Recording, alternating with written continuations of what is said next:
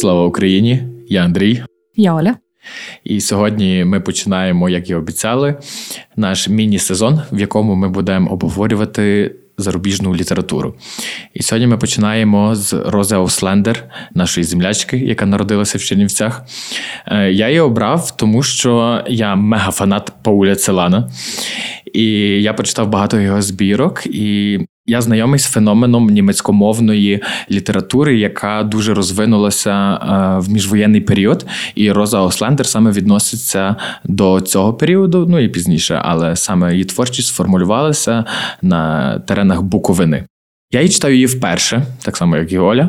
Тому для нас це щось нове, і ми будемо е, обговорювати наші враження і ділитися цікавими фактами. Також е, формат цього разу буде трошки незвичний для нас, тому що ми будемо поєднувати одночасно біографію і. Е, розбирати поезію, обговорювати, так як вони нероздільно пов'язані і дуже часто без контексту поезія втрачає свій сенс або просто незрозуміла. Оля, тепер звертаюся до тебе. Що ти думаєш загалом про творчість Рози Ауслендер? Якісь твої відчуття, і що тобі найголовніше, е, якесь таке найсильніше запам'яталось? Скажу тобі чесно, щиро і відверто. Читати Розу Ауслендер мені дуже не хотілося на початку. Е, по-перше, бо це поезія. А для тих, хто нас вмикає вперше і не чув наших минулих випусків, я не є великою прихильницею поезії, я дуже рідко читаю поезію, тому підійти з пристрастю, з розумінням, з бажанням якимось читати поезію до збірки мені дуже важко. Е, по-друге, е, навіть побіжно знаючи, хто така Роза Услендер, як мінімум знаючи роки її життя, я розуміла, що. Які теми будуть у її поезіях, і читати щось складне, важке про Другу світову, про Голокост, про трагедію єврейського народу мені теж не сильно хотілося через власне те, в яких умовах ми зараз перебуваємо через війну. А, І е, от з таким якимось нехотінням, напевно, я підійшла до прочитання цієї збірки. Е, допоміг мені ракетний удар понеділковий, тому що вимкнулося світло, і єдине, що лишалось, це братися до читання, і тоді я взялася за ці вірші. І що я можу сказати? Я захоплена. Це фантастично, це прекрасна поезія, це щось, що тебе торкає на всіх рівнях. І мене, як людину, яка любить тему Другої світової, я люблю читати нонфікшн про Другу світову, особливо про Голокост, про трагедію єврейського народу. Те, як воно відображається в рефлексіях людини, яка це пережила, оце велика шоа, яка була в гетто, яка була в трудових таборах, яка бачила це все на власні очі. Як вона це переживає, для мене було. Цікавим і для мене було шоком. Що мене шокувало, я скажу трошки пізніше, вже коли ми обговорюватимемо власне поезії.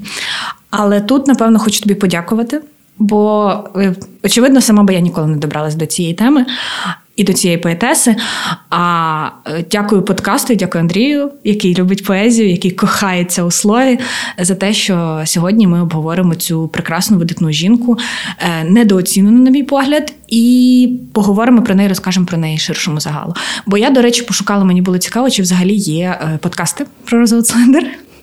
Е, і я знайшла, мені здається, два, і вони німецькомовні. Тобто, в принципі, коли я шукала інформацію про неї, е, інформації англійською доволі мало, і більшість джерел це все-таки німецькомовні, оскільки я німецькою не володію, то е, доводилось вишукувати щось українською і англійською, але. Тим, хто володіє німецькою і кого зацікавить ця тема, прошу також звернутися до цих джерел. Ви, напевно, дізнаєтесь набагато більше, ніж можемо дізнатись ми. Отож, Книжка, яку ми сьогодні обговорюємо, називається Час Фенікса. Це вибране її творів, яке показує нам розріз її творчості від початків, від її першої збірки, яка називалася Райдога і вийшла в 39-му році, і до останніх їх збірок. Авторка е, написала понад 20 збірок, е, більшість з них німецькомовні. Але в неї є період, про який ми потім також розкажемо більш детальніше, коли вона писала англійською.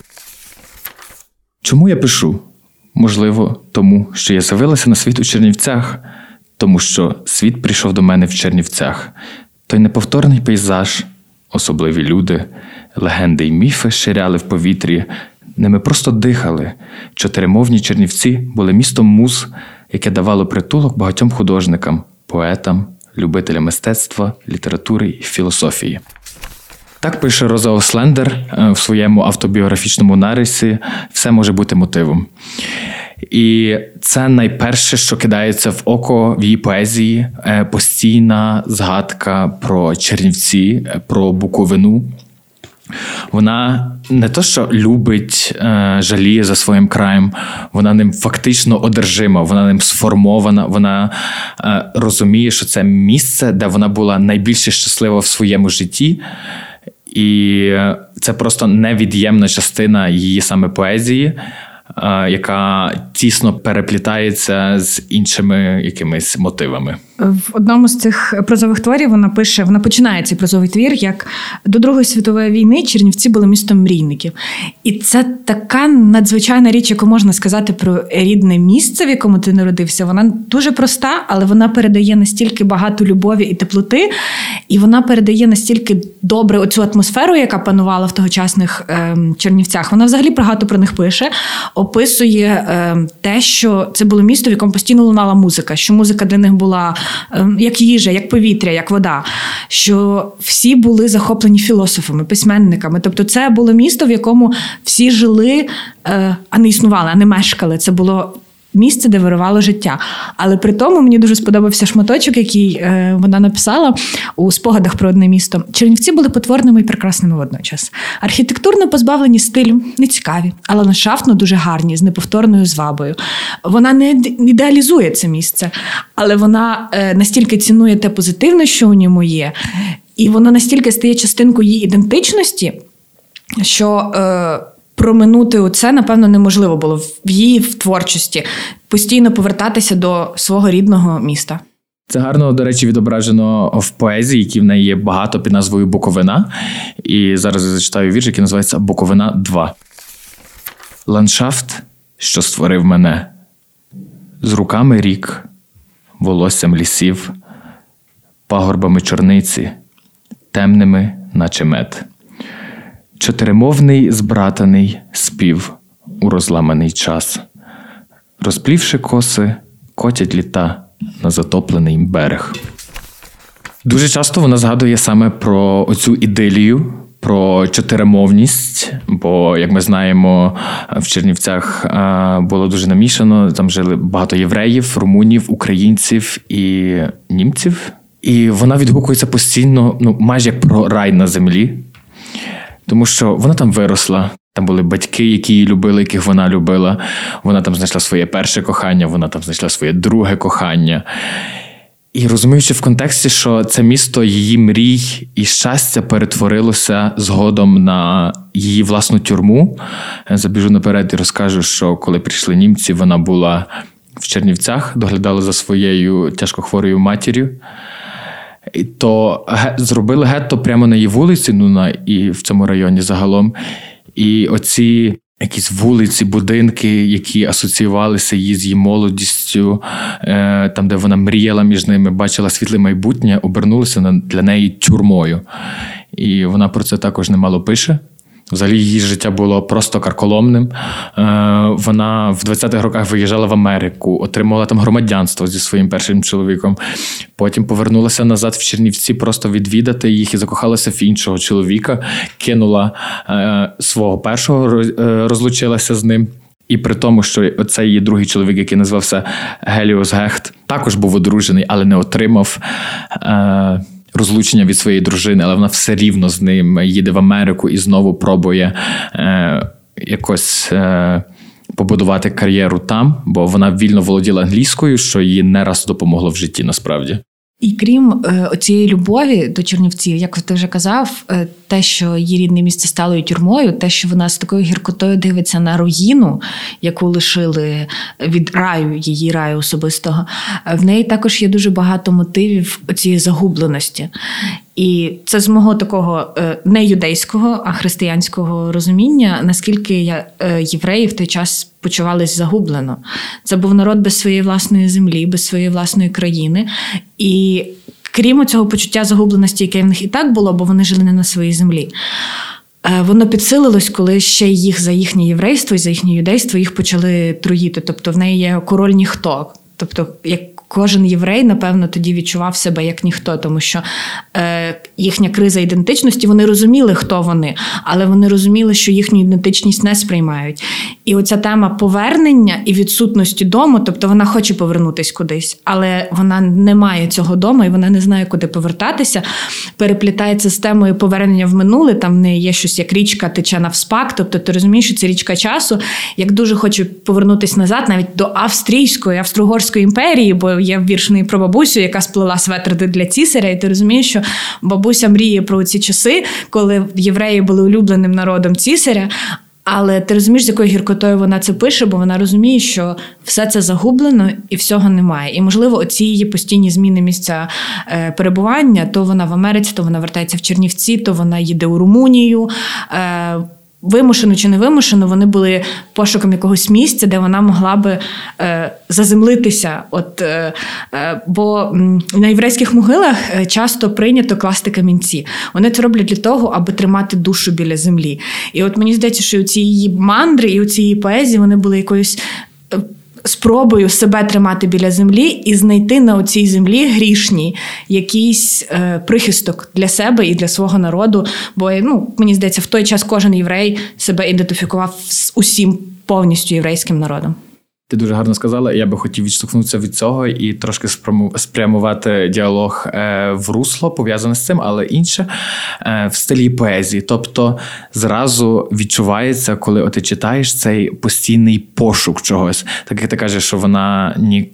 Ну, ніде не почувалася фактично як вдома, крім Чернівців, і це не завжди. Так само ти відчуваєш, що поезія для неї це спосіб пізнання самої себе.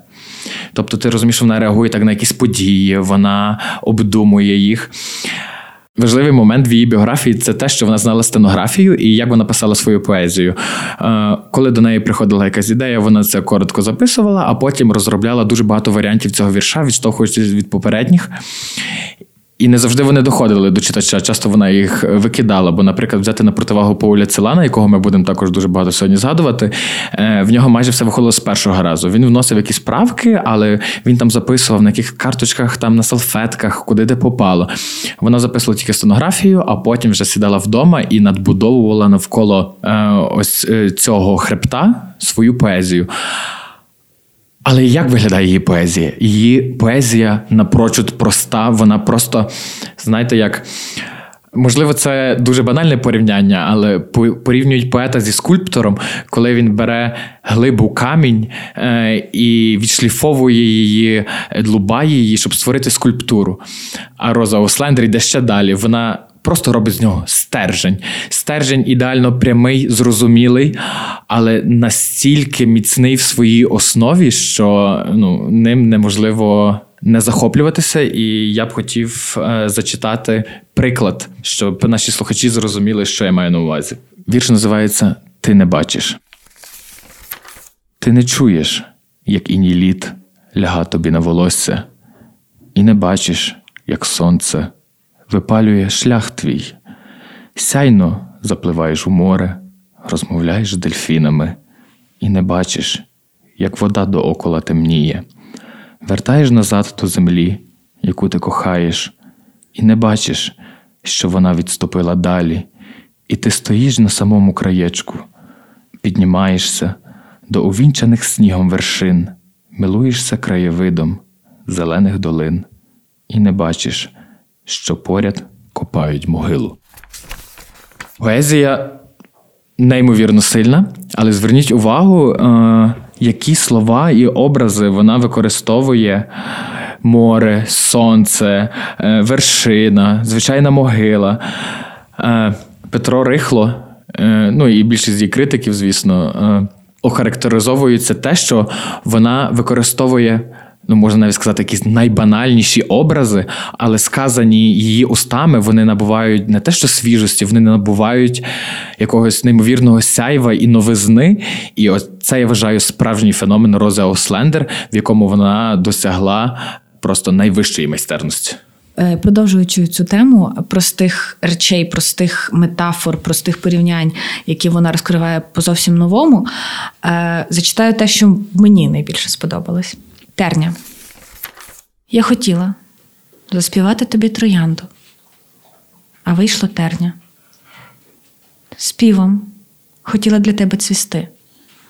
Вийшло тернове слово. Троянда.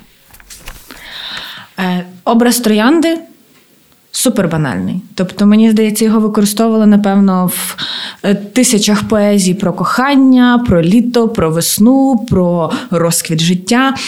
Але і в неї часто трапляється оце протиставлення, до речі, троянда і терня, але вона його використовує так цікаво, так ненав'язливо і так свіжо, що воно втрачає цей флер банальності, який воно має. І мене з е, образом троянди дуже пов'язало в одному з прозових творів, які включені в цю книжку. Вона говорить про поетів, які на неї вплинули. І серед них є Едвард Еслін Камінгс. Він е, один з моїх улюблених поетів в людини, яка не дуже любить поезію, є улюблений поет. Він також модерніст. І мені вони трошки чимось схожі, власне, от в тому, що е, вони використовують дуже банальні образи: сонце, місяць, е, камінь, дерево, троянда, в тому числі її дуже багато є в Камінгса. Але вони розкривають її зовсім по-новому, що вона не є такою заїждженою. І е, це також мене потішило, і це також мене от стимулювало читати її, коли я побачила, що в них є паралелі. І так само, як Камінгса, Ауслендер читати непросто, тому що там є ці внутрішні посилання е- і якісь речі, які тобі потрібно розуміти перед тим, як ти прочитаєш цю поезію. Але з іншого боку, коли ти маєш оце все розуміння, ти бачиш, наскільки е- неймовірно сяє як діамант е- тисячою дрібних якихось промінчиків. Оця суперпроста модерна поезія. І варто зазначити, що вона починала як е, неокласик. Її перша збірка Райдога вийшла в 39-му році і отримала е, хороші відгуки від Германа Гесе, попрошу уваги, і Томаса Манна. Але вона не дійшла до широкого кола читачів, бо в Німеччині вже був нацистський режим. І тут варто зазначити, що ось ця тяглість е, до збереження традицій дуже проявляється е, серед людей, які живуть серед іншомовного оточення або в певному анклаві, так як ми можемо насправді сказати, жили Роза Ослендер в Чернівцях. І тому вона дуже плекала оцю неокласичну традицію.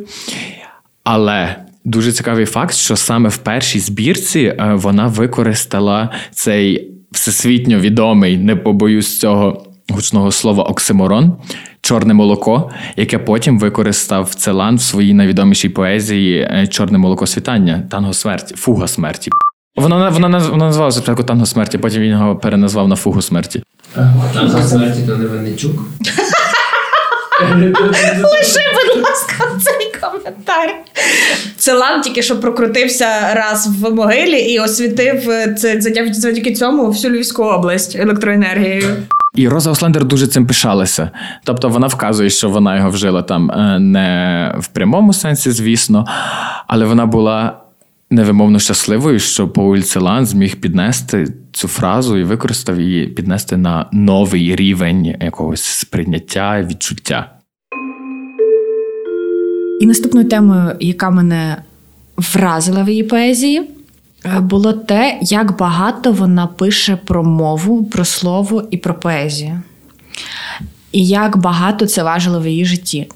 Це здається само собою зрозумілим, що поети, е, особливо ті, кого можемо назвати професійними поетами, вони в цьому кохаються, для них це спосіб дихати, але ніколи Жодного поета я не зустрічала такого захоплення мовою словом, як у Рози Ослендер. В неї дуже багато поезії на цю тему. І декілька з них я, напевно, хотіла би зачитати е, для того, аби пояснити, що я маю на увазі. Мати мова. Я зникала і знов поставала собою щомить. Розпадалась на кусники по дорозі до слова. Мати мова складе мене знов докупи. Людина мозаїку. Е, і тут ми бачимо, що для неї е, мова, слово, поезія, творчість є е, чимось настільки рідним, такою великою частиною її. Варто зазначити, що вона дуже любила свою матір. І смерть матері для неї стала дуже великим ударом у житті. І тому, коли вона порівнює мову з своєю матір'ю, це для неї не пустий звук, це для неї не просто красивий зворот, який вона хоче використати в поезії. Це для неї справді дуже багато що значить. І тут також варто згадати той момент, що вона е, писала німецькою.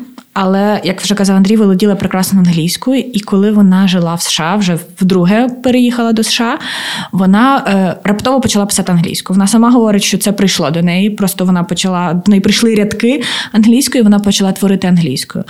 Але згодом це е, так само зникло, як і з'явилось.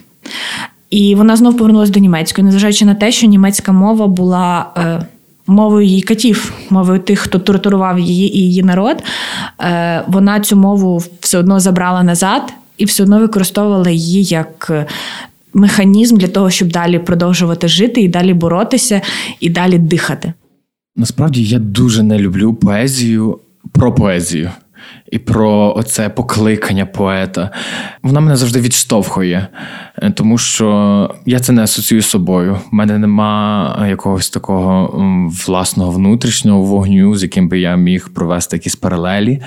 Але Роза Ослендер це єдиний виняток, тому що всі її вірші про те, як вона пише, чому вона пише, і як вона шукає себе е, в словах, в поезії. Я зрозумів, я зрозумів, що вона говорить, я зрозумів її відчуття, їй вдалося це передати. І я б я б хотів зачитати е, якраз вірш, який чітко це показує. Хто я? Коли я у відчаї, я пишу вірші. Коли я щаслива, вірші пишуться у мені. Хто ж я, коли не пишу? І ти розумієш, що от це дійсно якийсь внутрішній вогонь в людини, який не згасав, і навіть е, після оцієї паузи, бо від 39-го, від часів окупації, фактично, спочатку радянським союзом, потім німцями, і аж до Америки вона взагалі нічого не писала, і вона вона навіть е, сама казала, що вона вже думала, що вона вже ніколи не буде писати, але от і до неї повернулося це натхнення, можна так сказати, але англійською. От і вона 10 років писала, наскільки 9-10 років приблизно е, вона писала англійською, е, допоки не повернулася назад в лоно німецької мови, скажімо так. І до лона можна зачитати ще одну її поезію, е, яка називається Материзна. Моя вітчизна померла. Вони поховали її в вогні. Я живу у своїй материзні, слові.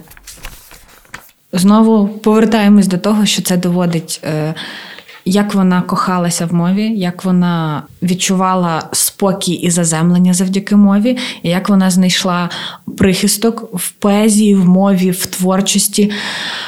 Е, і наскільки біль від того, що вона втратила все, вона втратила батьківщину, вона втратила рідних, друзів, все, що може втратити людина, вона віднайшла у письмі. І її любов до мови творчості і поезії проявлялась не лише в її власному внутрішньому творчому світі. У неї також є дуже багато поезій про е, колег. Поетів, про колег-письменників, і це не супербанальні, дебільні, патетичні твори, які звеличують чийось талант, які там співають дифирамби, чиїмось поезіям. Це насправді дуже тонкі, речі, які описують цих поетів. Е, і за її поезією, мені здається, навіть можна вчити е, історію тогочасної експресіоністичної поезії. Е, вона пише про Георга Тракля, про Елізу Ласкер-Шлехер. І це для мене нові імена. Але вона настільки тонко і цікаво їх описала, що мені захотілося їх почитати. Мені став трошки зрозумілішим їхній внутрішній світ, їхній настрій. Е, вона так мотивує знайомитися з цими поетами, що е, ти розумієш, наскільки її е, внутрішній світ був багатим, наскільки вона цінувала цей внутрішній світ в інших. І повернемося знову до Целана, один з найулюбленіших творців Андрія, і я впевнена, що йому є багато чого сказати, бо, е, як він вже згадував, е, вона була знайома з Целаном, вони неодноразово бачились, вони читали поезію одне одного. Е, і вона про нього також писала багато. Андрію, тобі слово, твій погляд як прихильника творчості Целана на те, що каже Роза про нього. Ну, перш за все, в мене питання до дослідників е, творчості життя Пауля Анчеля і Розео Слендер. Е, в першу чергу до е, вельми мною шанованого пана Петра Рихла. скрізь в біографіях вказано, що вони бачились тільки два рази, і що вони познайомились в Чернівецькому гетто. І в мене виникає питання: вони все життя жили в Чернівцях. Ну, Роза, окей, там виїжджала в Америку, поверталася. Але Чернівці не були мегаполісом. І тобто плюс існувало якесь єврейське ком'юніті. Чому вони, ну мені просто ну, я не розумію, чому вони не були знайомі до цього, там чи можливо не знали про існування один одного. Але як вони були двоє поетами, в них був умовно один покровитель, який відкрив талант і в Розі, і в Паулі. Я правда не пам'ятаю ім'я цієї людини, перепрошую. Але мені звучить нелогічно те, що вони не були знайомі до цього. Е, Повертаючись е, до саме творчості. Я постійно порівнював, коли читав Розового Слендер е, з Паулем Целанем. В них є багато спільних образів. Отак, наприклад, навіть ця ж сама Троянда. І Пауль Целан так само вдихнув в цей образ просто щось неймовірно нове. В нього є збірка, яка називається Нічийна троянда. І оця фраза просто. Я кожен раз, коли бачу троянду, десь на вулиці, яка росте, я думаю, це нічийна троянда. Ну окей, але про Целана в нас 100% буде колись новий випуск, так що мене трохи заносить, перепрошую. Більше мені на контрасті грає те, як вони говорять про свій досвід і про своє місто, свою батьківщину. Тому що Роза Ослендер, як ми вже казали, вона її любить, вона про неї згадує, для неї це втрачений рай. І це місце, де вона була щасливою. А для Пауля Целана це місце, там, де він був нещасним. Це місце, яке зробило його нещасним, там, де загинули його батьки, і він сам чудом врятувався. І наскільки сприйняття одного і того самого якогось клаптика землі відображається в цих двох різних людей, е, ну це просто щось небо і земля, знаєте. От, ну але для Пауля Целана варто додати, що він ніде не був вдома, він ніде не був щасливий. І навіть в Парижі, коли він вже пізніше жив е, з своєю дружиною е, і виглядає, що все би мало бути добре, е, все не було добре. Він не був щасливий і він ніде себе не знайшов. От е, я би ось в такому руслі порівнював їх. Плюс е, їх, наприклад, Розо Ослендер і Целана їх не ставлять навіть в одну стилістику, тобто їх неможливо порівнювати в плані поезії, бо вони кардинально різні. І е, якщо ми вже зачепилися до теми втраченого раю або місця, яке зробило людей нещасливими, варто також згадати про оцей. Гігантський пласт в творчості Розе Ослендер, ну і Пауля Целана, тему самого Голокосту, гетто і тяжкого періоду Другої світової війни. Здивування, коли стіл пахне свіжим хлібом, на ньому суниці, вино, мов кришталь. Згадай про схови із диму, безплотного диму, ще не скинуто зовсім сукню гетто. Ми сидимо за духмяним столом дивуючись, що ми сміємо тут сидіти. Ми з Олею насправді вибрали двоє, щоб прочитати цю поезію. І для мене вона має подвійний сенс. Тобто вона гарно передає влучно це відчуття, невизначеність страху, яке тоді було, і навіть жаху. І воно мені відгукується з нашим теперішнім часом, коли я розумію, що наші військові гинуть на фронті, що мирні жителі також гинуть, страждають, мусять покидати свій дім і переживають просто несказанне горе. І деколи я розумію, що я сиджу ось тут, е, на Західній Україні, у Львові, в безпеці, і я абсолютно відчув те, що вона написала просто до останнього слова. І жахає це, що люди за стільки років, за стільки часу вимушені переживати все це наново, все це знову, як вперше. У мене трошки інша, напевно, точка зору на цю власне поезію, е, тому що в цій поезії я відчула е, дуже велику кризу самоідентифікації, навіть як вільної людини. Е, через цю поезію вона передає те, що вони не відчувають навіть права сидіти за столом, на якому є хліб. Вони настільки втрачені, настільки в них велика колективна травма, настільки поламали свідомість е, цьому народу, що вони. Е, Звичайні людські речі сприймають як щось неймовірне для самих себе, що вони цього не заслуговують. І мені здається, що це трошки е, ну, історично, напевно, так склалося, що е, нам пощастило, що ми встигли почати відбивати оцей е, натиск хібаної русні, і нас не перетворили, нас не зламали. Поки що ми ще не зламані, поки що ми розуміємо, ми відборюємо своє право сидіти за оцим метафоричним столом. І мені дуже болить ця поезія, вона дуже мені відгукнулась, тому ми з тобою билися за право її прочитати. Але для мене вона е, була, напевно, такою. Дрібкою надії, таким промінчиком, бо я розумію, що для нас ще ми ще не сумніваємося в своєму праві сидіти за цим столом, і це мене дуже дуже потішило. Але варто згадати тут така невеличка ремарка, яка не стосується дуже поезії. Е, в збірці цій не вказано роки не вказано, коли яка поезія написана, і це мене трохи збивало. Я розуміла, що ну, мені буде дуже складно. Поезії дуже багато, десь штук 150, напевно. Е, Повертатися до кожної поезії і шукати рік, в якому вона написана, тому що набагато простіше було б, якби вказаний був рік, і ти вже розумів, з якою подією можна це співставити, тобто не е, орієнтувався по відчуттях. По якихось там внутрішніх, а розумів вже плюс-мінус під впливом чого написана ця поезія. Ну, але тим не менш, мені здається, що в випадку цих поезій тут все дуже зрозуміло. Е, ну, Мені також було дискомфортно через цей момент, що не було дат, і я б насправді хотів, щоб вони там були, тому що вона часто транслює свій власний досвід в поезію. Але в мене є тут пояснення, так само, як в Пауля Целана, який ніколи не датував свої поезії. Е, вона вона ж їх часто переробляла. Я говорив про це, що вона робила багато версій, вона могла писати певний час одну і ту саму поезію, повертатися, дописувати, відкидати.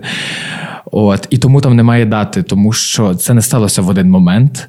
Для неї е, це вона могла написати взагалі поезію набагато пізніше від подій, які там сталися, і для неї це просто не мало сенсу. От і все. Але що мало для неї сенс, це її рефлексії. І наступна е, поезія, яка стосується долі єврейського народу, е, називається Щоб світло нас не кохало. Вони прийшли з піками прапорів і пистолями, розстріляли в Сізорі місяць, щоб світла для нас не стало, щоб світло нас не кохало. І тоді ми гуртом поховали сонце настало вічне затемнення. І тут теж відчувається якась безпорадність, якась е, зрозгубленість. І світло тут знову ж таки дуже банальний якийсь образ, дуже банальна метафора, але в цьому світлі ти бачиш, як власне і, напевно, звичайні зорі і місяць, які які вони не могли бачити через якісь комендантські години, через те, що їхнє життя було е, неймовірно контрольованим і підвладним чужій волі, і світло як знак майбутнього, і світло знак як чогось взагалі хорошого, доброго і теплого і. і Приємного, що може бути в цьому житті, і світло як просто всесвітній якийсь такий метафора щодо добра. Тобто ми говоримо про світло і темряву. І ти розумієш, що е, тут таке розчарування в тому, що напевно, чи чи існує взагалі світова справедливість, коли таке відбувається з цілим народом. Авторку можна зрозуміти, вона просиділа в гетто аж до кінця війни, але дивом їй вдалося вціліти, так як її сім'ї. Бо, наприклад, е, вся сім'я Пауля Целана загинула, їх відвезли в Трансністрію. Якщо хтось не знає, так називали е, частину між Дністром і Південним Бугом, там, де також були багато е, німецьких, німецько-румунських навіть таборів смерті, там не було газових камер, там не було тортур. Але вони жили просто в кар'єрах е, євреїв, там селили в печерах, в кар'єрах, навіть просто під відкритим небом. Вони просто спали на землі, і їм там не було легше, ніж в більш якихось відоміших місцях смерті. Ну, звичайно, це не не мій закид того, що. А я й не Не те, не те, щоб може, що ти зрозумів, це не мій закид, що євреї надто легко здалися. Або я. Е, я б читала багато про це. і Я розумію, не я не розумію цієї глибини, бо я не єврейка, але наскільки я можу це осягнути з своєї точки зору сучасної людини, там яка народжена в 91-му році, яка дуже далека е, в часі від цих подій, е, я розумію. Як вони могли так реагувати? І навіть те, що вона пише, що ми вони поховали сонце, тобто все одно частинка їх свідомого вибору лишилась, тобто це вони взяли долю в свої руки. Поезія вся не про те, що зробили з ними, а також є із їхнього боку якась дія. Тобто, це ні, теж ні, ні, ні, я не погоджуюся тут. Тобто, е, це вимушена реакція на події. Після всього пережитого їм нічого не залишалося, як поховати це сонце. Типу, вони пережили. Можливо, ця поезія навіть характеризує цей час перебування в гетто, в цих таборах. Тобто, що вони втратили навіть найменшу надію, і вони гуртом поховали сонце, що ніхто не вірив, що буде визволення, настануть кращі часи.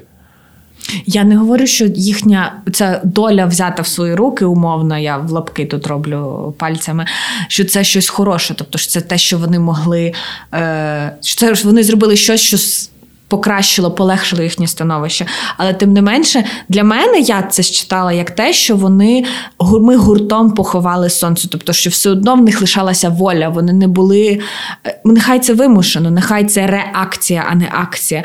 Але все одно, що люди в собі знаходили можливість робити якісь вибори. Нехай навіть це такі трагічні вибори, але вони ну, тобто поезія пишеться не нас змусили поховати сонце, а ми гуртом поховали сонце. Тобто, може, я прискіпуюсь, може я копаюсь там, де не варто копатися, але для мене це було считано так, що тим не менш, нехай робити трагічний вибір, але це вибір. Окей, ну я з тобою все рівно не згідний, але це поезія. А, це поезія. Це поезія. Так що ну тут можна сперечатися вічно, і насправді мене тішить, що ми от в одних і тих самих рядках побачили дві зовсім різні речі, так і щось від цього почерпнули. Так що це класно. Читайте поезію. Серйозно, я вас закликаю до цього. Ви зможете своїми друзями сперечатися нон-стоп. Але незважаючи на похмурий тон е, саме цього роду поезій, можна помітити, що її віра в життя, в людство, в якусь, можливо, вищу матерію, я зараз не про Бога, що вона її зберегла і пронесла крізь все своє життя. І це була та річ, яка мене дуже шокувала, коли я читала ці поезії.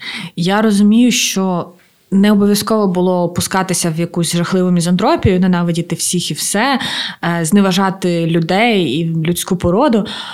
Але наскільки вона зберегла любов і віру в людину з великої букви Л в людину після всього того, що вона бачила. Всіх жахіть, які заподіяли її люди, і які і вона бачила, що які каліцтва, які муки, смерть, які жахіття може переживати людина від рук іншої людини, вона все одно підносить людину як якийсь. Ну, вінець творіння це дуже банальна річ, і дуже банально так говорити, але так воно і є. І ти це читаєш, і з одного боку, це тебе дуже надихає, що є люди, які настільки вірять, настільки люблять людину, бачать все прекрасне, чудове, що може створити людський мозок, людські руки. Але тебе це шокує, особливо знову ж таки зараз, коли ти людин, розумієш, що людина людині вовк, і ти боїшся інших людей, і ти бачиш ці кошмари і жахіття. У мене немає слів. Я тому краще зачитаю, е, про що я зараз говорю. Досконалість. Людина, змія, пташка, гора. Всі речі є досконалими, живуть за своєю природою. Пташка виспівує своє серце і цілує дерева. Змія танцює і повнить світ переливами барв. Гора простягає вістря своїх вершин до неба.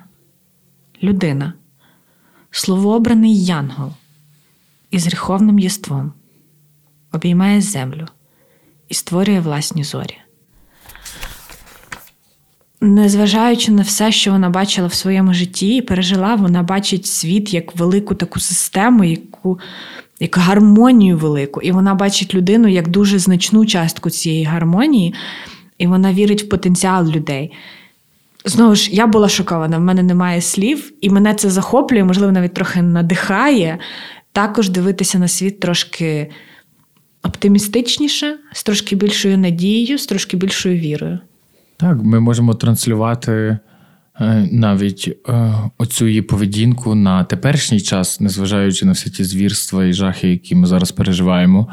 Ми також бачимо, наскільки люди, які зараз поруч з нами, можуть бути прекрасними, наскільки вони готові робити добро іншим людям, допомагати іншим, навіть жертвуючи собою. Я говорю і про військових, і про волонтерів, і про надзвичайних людей, які е, скидають там останні якісь гроші на донати серйозно, е, щоб допомогти своєму ближньому. І це, знаєш, як врівноважує от особисто для мене е, оці шальки терезів. З одного боку смерть і розпач, а з іншого ти бачиш, що е, людина є людиною справжньою, живою, якій не байдуже інші люди і і цей світ. І цей світ. І взагалі, е, що мені також дуже сподобалось в розі, е, я загалом дуже прихильна до людей, які знають, як жити. Але знають, як жити не в плані того, що вони вчать всіх інших жити, і вони розказують: от, в мене є план, я знаю, оце, оце можна робити, оце не можна робити. Я люблю людей, які для себе визначили. Е, Свій власний курс життя, свої власні цінності, свої власні погляди, і їх дотримуються. І от ем, Розина філософія життя вона також є дуже вітальною, вона також є дуже е, такою з великою надією, з великою волею і спрагою до життя. Андрію, чи ти маєш е, що зацитувати, щоб підтвердити мої слова? Звісно, що маю. Вірш називається Ти ще живеш. Підкинь до гори свій страх. Небавом мене твій час, небавом відкриється небо попід травами, твої мрії впадуть в порожнечу. Ще пахне гвоздика, співає дріст. Ти ще смієш кохати, дарувати слова. Ти ще живеш, будь ким є, віддай, що маєш. І оця її просто незнищима вітальність, але позбавлена оцієї непотрібної екзальтації. Я би хотів, щоб е, я так сприймав життя, як вона сприймала після цього всього просто лаконічно і водночас довершено. Це геніально. Е, поезія з цього циклу вітальних, назвемо їх так, е, умовно поділимо, яка мені дуже сподобалась і яка зі мною дуже зрезонувала, можливо, через мої якісь внутрішні рефлексії і пошуки, називається Лишатись цілою під градом каштанів, обіймати сад, мандрувати крізь шелест часу, від голосу до голосу, любити, сердечні листи, набивати гулі, об усі гострі кути і лишатись цілою. Тобто не дозволяти нічому, нікому в своєму житті робити тебе меншим, красти в тебе частинки тебе, позбавляти тебе впевненості, віри, е, змушувати тебе сумніватися в собі, в своїх цінностях, в своїх цілях. І це мене настільки захоплює, бо іноді Кожен з нас відчуває себе слабким, кожен з нас відчуває сумніви в собі, кожен е, не знаю, страждає і шукає щось всередині. І коли е, людина талановита, людина, яка в своєму житті побачила дуже багато, е, виводить отакі дуже прості істини. Але ти розумієш, наскільки великим болем, наскільки великою внутрішньою роботою вони підкріплені, це дуже надихає. Тому ще раз повторимось, читайте поезію. Тут є такі прості глибини. Мені здається, що на цій ноті ми вже повністю розкрили потенціал, тематику і прорекламували нашим слухачам е, поета Сурозо Слендер. В неї ще було немало важких періодів в житті. Вона переїхала в Німеччину після Америки е, в 50-х роках і жила в пенсіонаті для євреїв в Дюссельдорфі. Е, в неї почалися проблеми зі здоров'ям. Вона е, пам'ятаю, впала. Там в неї був якийсь дуже важкий перелом, який е, прикував її до ліжка. Е, на багато місяців, і останні 20 е, років вона прожила в цьому пенсіонаті, маломобільна. А останні 10 років вона взагалі була е, паралізована. В неї був артрит, вона навіть не могла нормально пересуватися. Вона просто лежала на своєму ліжку, і так само дуже багато є поезії про це. Також показує, наскільки вона сильна. Вона пише, що вона в клітці, вона в тюрмі, і що але завдяки слову вона може мандрувати. Е, під кінець життя вона стала нарешті популярною. Я там рахував роки, коли це все е, було, і справжня. Популярність в неї прийшла, коли їй було років 75. Ну, вона прожила скільки? Вона народилася в 1901-му, а померла в 88-му. І аж на 75-му році вона стала мега популярною. Її писали листи всі люди, які її читали, починаючи від домогосподарок і закінчуючи якимись е, професорами літератури. І це була її розрада, це її тримало на плаву. Навіть в цей певний період її називали най. Знову дуже гучне слово, найвідомішою і е, найкращою німецькою поетесою. Ну, свого свого часу вона така і була. До речі, цікавий факт. Е, Роза могла стати жертвою не лише одного режиму, нацистського режиму Німеччини. Е, у 2010 році СБУ розсекретило архів НКВС, і виявилося, що у 1940 році, е, коли Буковина була окупована. Радянським Союзом на розу завели справу через те, що вона була у Америці. Це була ворожа країна, капіталістична країна, і її вважали шпигункою. Але пощастило, це, напевно, таке слово, яке тут е, неможливо вжити. Але через те, що була почалась війна вже, і Радянський Союз перестав бути е, союзником і другом Гітлера, е, і з'явились інші проблеми. Дуже швидко ця справа зам'ялася, і е, Роза не потерпіла ще й від радянського режиму.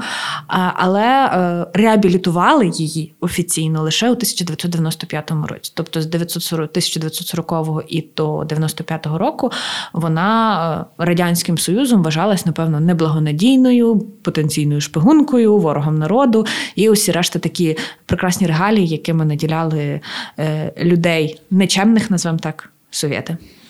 Вона пару місяців просиділа в тюрмі, і вона про це написала поезію, яка вийшла в 70-х роках. Але всі думали, що це якісь метафоричні образи.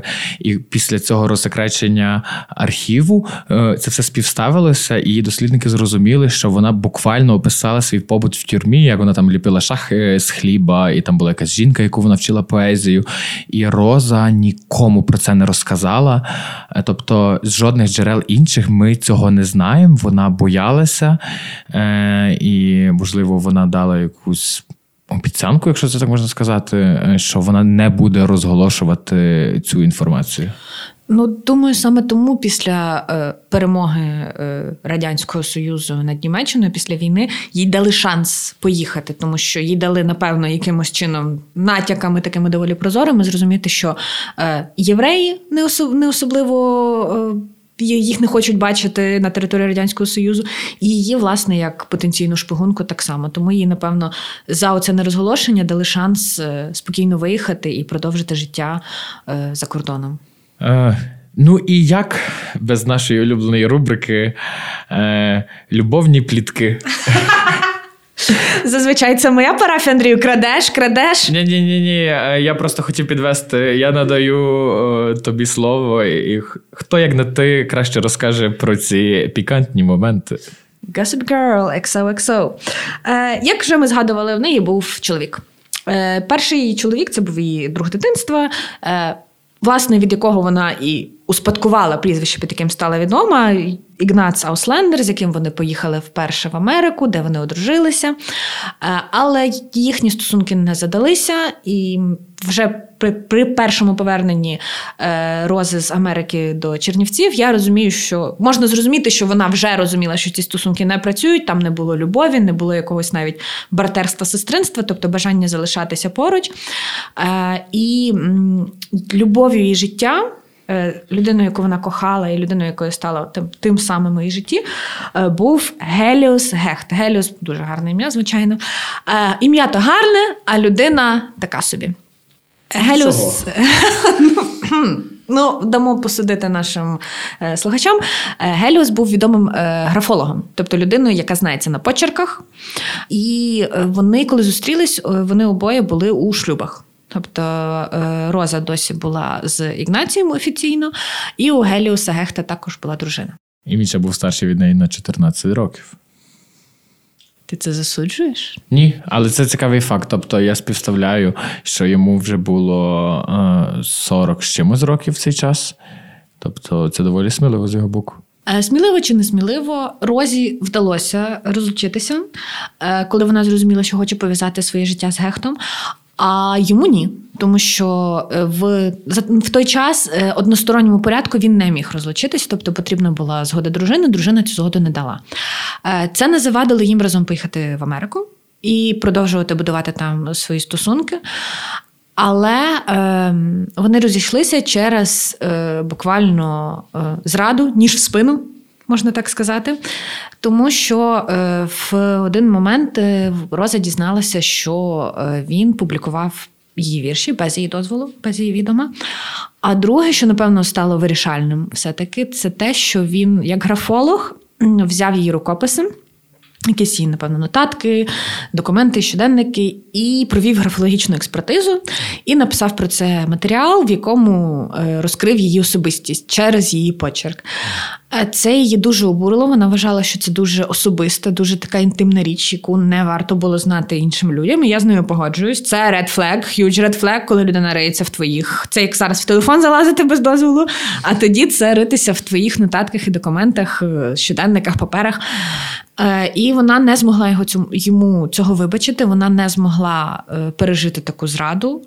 Е, І вони розійшлися. Але знавці її життя, біографи називають його коханням її життя, тобто, що це людина, про яку вона пам'ятала і думала до кінця свого життя, і інших якихось великих стосунків, великих романів в шлюбі в неї не було. Дітей в неї також не було. Дуже сумно мені за розу, дуже сумно, що так склалося, тому що е, починалося все дуже яскраво, але всяке в житті буває. І, е, до речі, варто додати, що е, любовні вірші в теж є, любовна поезія. Їх не так багато в цій збірці, власне. Е, хоча вони теж цікаві. Тобто, якщо вам е, вас цікавить власне любовна поезія, ви шукаєте її, то в Рози вона теж є, е, і теж доволі цікавий погляд на цей жанр. Маю надію, що скоро український читач зможе якось більш детальніше ознайомитися е, з творчістю Рози Ослендер, можливо, чернівецькі видавництва, які публікують погляд Целана і навіть опублікували оце, зможуть більш детальніше по збірках опублікувати. Мені було цікаво ознайомитися. Можливо, не всіма, бо їх було 20 з чимось. Ну але. З якимись ключовими моментами, там де видно якісь можливо зміни або переходи в творчості. Е, Погоджуюсь, якщо ви зацікавлені, то не буду називати магазини інтернет, але збірка час Фенікса є в наявності. Якщо вас зацікавила наша розповідь, то ви можете придбати цю збірку і переконатись для себе. А якщо ви німецькомовний чи німецькомовна, то тим більше ви можете мати дуже великий е, обсяг інформації, по-перше, в інтернеті, а по-друге, сама збірка, яку ми зараз тримаємо з Андрієм в руках, вона є двомовна. Тобто тут подається і переклад е, рихла, і оригінал німецькою мовою. Е, тому читайте Розу Ауслендер. І сьогодні у записі нам допомагало пиво Оттінгер і червоне сухе мерло Ла Маркезіна. У наступному випуску е, ми е, поговоримо про такий доволі, напевно, неконвенційний для подкастів твір. Це графічний роман Персиполіс, авторки Марджан Сатрапі. Прекрасний, дуже цікавий твір. Мені дуже цікаво, як ми обговоримо графічний роман у форматі подкасту. Е, Але наразі слухайте нас, підписуйтесь, коментуйте, читайте Роза Ослендер і до зустрічі!